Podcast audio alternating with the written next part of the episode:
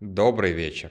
21 октября, а, суббота, и с вами опять колыбельная бедных. Сегодня есть две просто жирнющие темы, прям жирнющие темы. И вторую я приберегу на завтра, честно, потому что вот прямо сейчас листал ленту, увидел ее и подумал, блин, это надо вообще соображать, потому что как бы тоже такое как бы с одной стороны, это прям пахнет теориями заговора, а с другой стороны, это, ну, правда важная тема. А, это речь идет о заявлении Байдена о том, что нам нужен новый мировой порядок. Ну, там, как бы, понятно, что Байден, если даже захочет сделать какой-то новый мировой порядок, то просто чисто физически не успеет. Вот, все-таки как бы дедушка-то, дедушка, как бы. И Путин, в общем-то, тоже устанавливает новый мировой порядок. И, в общем, об этом интересно пошизить. Вот, да, у меня на руках Илья Дмитриевич, он вообще не хочет спать. Да, Илья Дмитриевич, он вообще не хочет спать. Вот, а...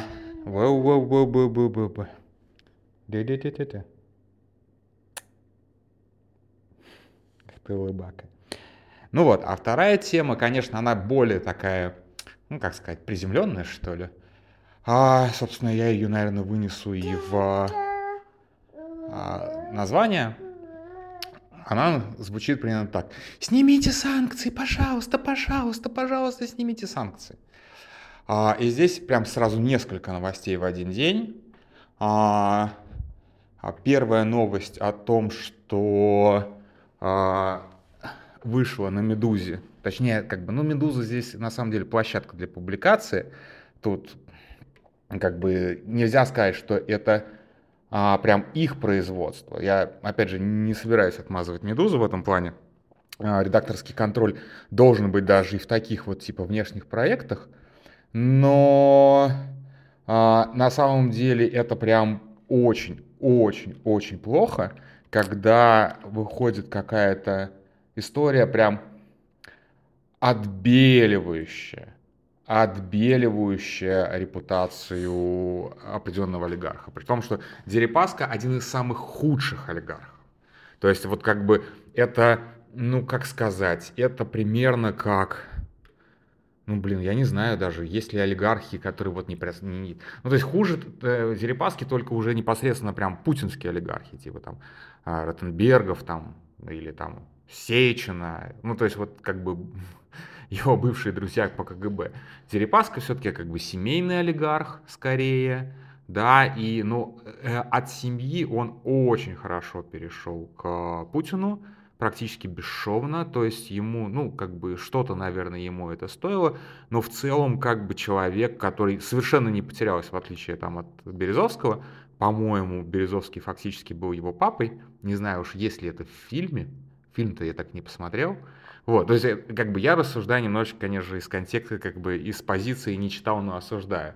Ну, как бы тред певчих, наверное, все видели. Если не видели, я кину а, ссылку. И если она действительно как бы ну, просто говорит о том, что вот этого факта в фильме нет, и ей хватило на тред из 15 фактов, значит, этот фильм прям чудовищный.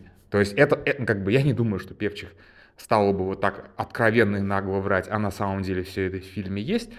Ну, в общем, вы понимаете. То есть это прям отбеливающий, отбеливающий репутация фильм. Опять же, я не хочу сказать, что человек, который а, делал этот фильм в пиар-обслуге э, Дерипаски.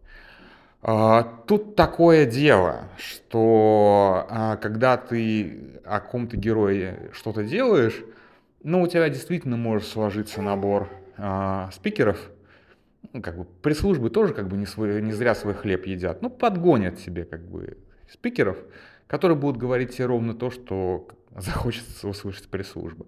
Тут должен быть, конечно же, профессионализм и редактора, и автора, отсечь всю эту фигню. Как бы, точнее, не отсечь, а добавить. Потому что, опять же, мы, мы сейчас мы сейчас перейдем к другому э, сюжету, а, из той же серии. И вот как раз издание Forbes делало очень хорошие профайлы когда-то, в, пик, э, когда, в пору своего процветания и могущества, издание Forbes делало просто невероятно крутые вещи, именно с точки зрения профайлов. Опять же, возможно, как бы с, э, с течением времени это просто такое воспоминание, что раньше трава была зеленее, но действительно как бы никто другой, по крайней мере, не умел делать профайлы так, как их делал Forbes. И до сих пор не умеет, на самом деле. И если такой вот фильм а, претендует на то, чтобы а, это был профайл, это нет, это не профайл. Это, конечно же, история о том, как человек хочет выйти из-под санкций. А вторая история как раз про то, что появились аудиозаписи а, в распоряжении Вашингтон-Пост о том, что а, олигарх а, Магомед Мусаев в частных разговорах сказал, что нынешний владелец Forbes, международного глобального Forbes, не какой-то там, ну, то есть, как бы, я уже забыл, если честно, его фамилию, а вот буквально его, как бы, номинал. А на самом деле он владеет Forbes.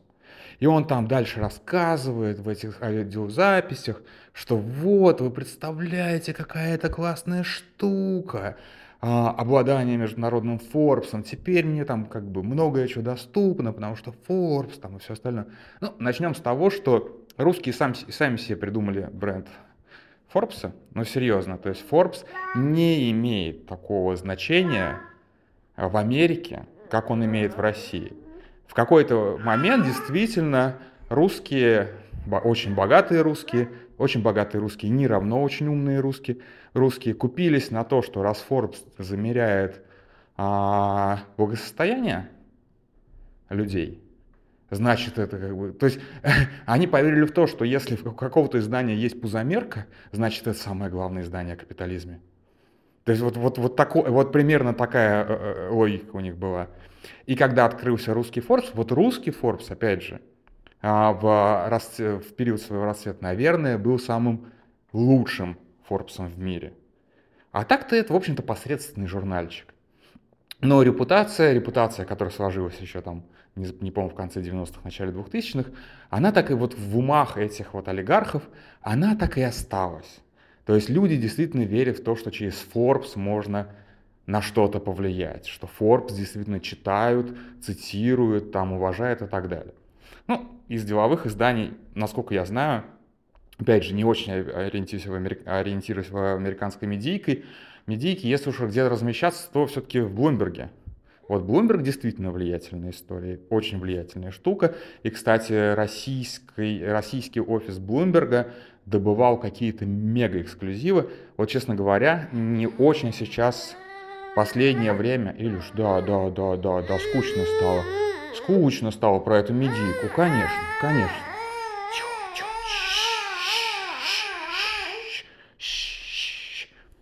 Ага, ага, ага.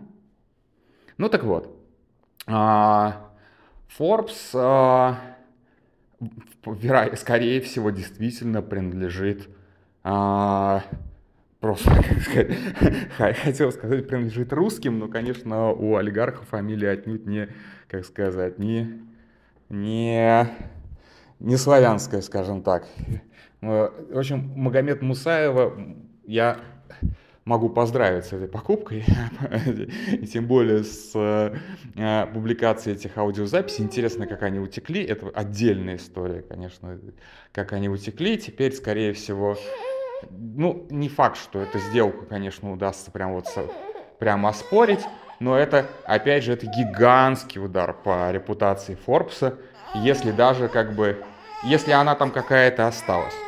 Илюш, ну я почти закончил, ну что ты? Ч -ч -ч. Давай я тебе положу на ручку, давай я тебе сейчас положу на ручку, вот так, вот так, вот так, да, вот, отлично. И мы продолжаем. Ага. Ага. Спи. Бай, бай, бай.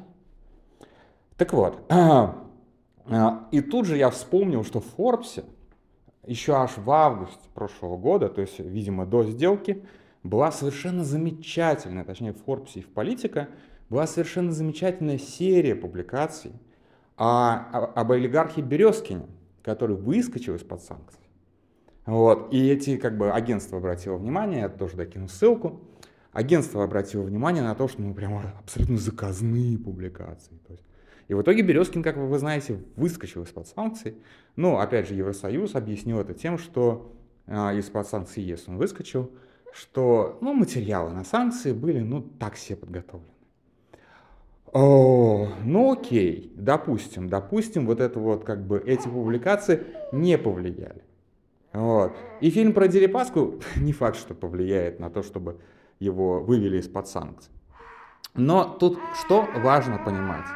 Важно понимать, что ничего так не заботит сейчас олигархов, попавших под санкции, как, собственно, эти самые санкции. И они много, много дали бы за то, чтобы из-под санкций э, выйти. И они э, готовы приложить приличное количество усилий для того, чтобы это сделать. А они, разумеется, сейчас оплачивают очень много адвокатов. Я думаю, что сейчас половина такого вот мутного около олигархического юридического бизнеса там в Лондоне и где еще там дорогие юристы, кормятся просто с этих кейсов. При том, что как бы здесь можно кормиться бесконечно, потому что есть как бы политическая воля не снимать. Но опять же, как бы всегда можно попытаться найти какие-то лазейки. Ну, с Березкина вот сработало. И все они смотрят, конечно же, на Березкина. Не на кого-то еще. Они не думают о том, как бы все-таки там выступить против войны, поделитесь деньгами с гражданским обществом, с оппозицией, выступить против Путина. Никто о них ничего такого не думает. Они прекрасно понимают, что на следующий день после того, как они выступят против Путина, они лишатся вообще всего. Ну вот как примерно, ну, я так полагаю, Волош в итоге лишился всего. Сделка-то по Яндексу у него, в общем-то, пошла прахом. Вот. Поэтому, конечно же, против Путина они выступать не будут. А, ну, серьезную часть своего состояния, то есть, ну, милли... сотни миллионов долларов они готовы потратить на то, чтобы из-под санкций выйти. И, разумеется, как всегда, вода дырочку найдет, обязательно найдутся и наивные лопухи, обязательно найдутся и беспринципные коллеги, обязательно найдутся и сочетания, редкое сочетание одних с другими. И, конечно же, конечно же, ну, чем дольше идет война, тем больше мы будем получать новостей, что какие-то олигархи пытались заручиться такими-то лоббистскими возможностями, такие-то олигархи пытались заручиться другими лоббистскими возможностями, а третьи олигархи раз-раз через суд сняли с себя санкции и прекрасно себя чувствуют. И что с этим делать, совершенно непонятно, потому что когда у тебя есть ресурс, Илюш, а, -а, -а, когда у тебя есть ресурс, которым ты можешь свободно распоряжаться, этот ресурс просто проломит стену.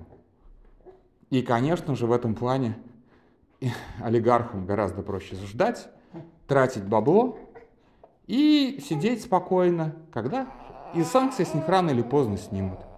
И тем более каждый из них понимает, что только дурак сейчас будет говорить, давайте остановим эту войну, Путин плохой, и так далее. Потому что только дурак, это, как только какой-то дурак это сделает, по какой-то причине психанет, сразу же лишится всего, а то и жизни. Мы еще посмотрим, кстати, что будет дальше с Фридманом. Честно говоря, не думаю, что его простят. Так что все. Ладно, Илюшка мне сегодня максимально помогал, поэтому я с вами прощаюсь досрочно. Спокойной ночи.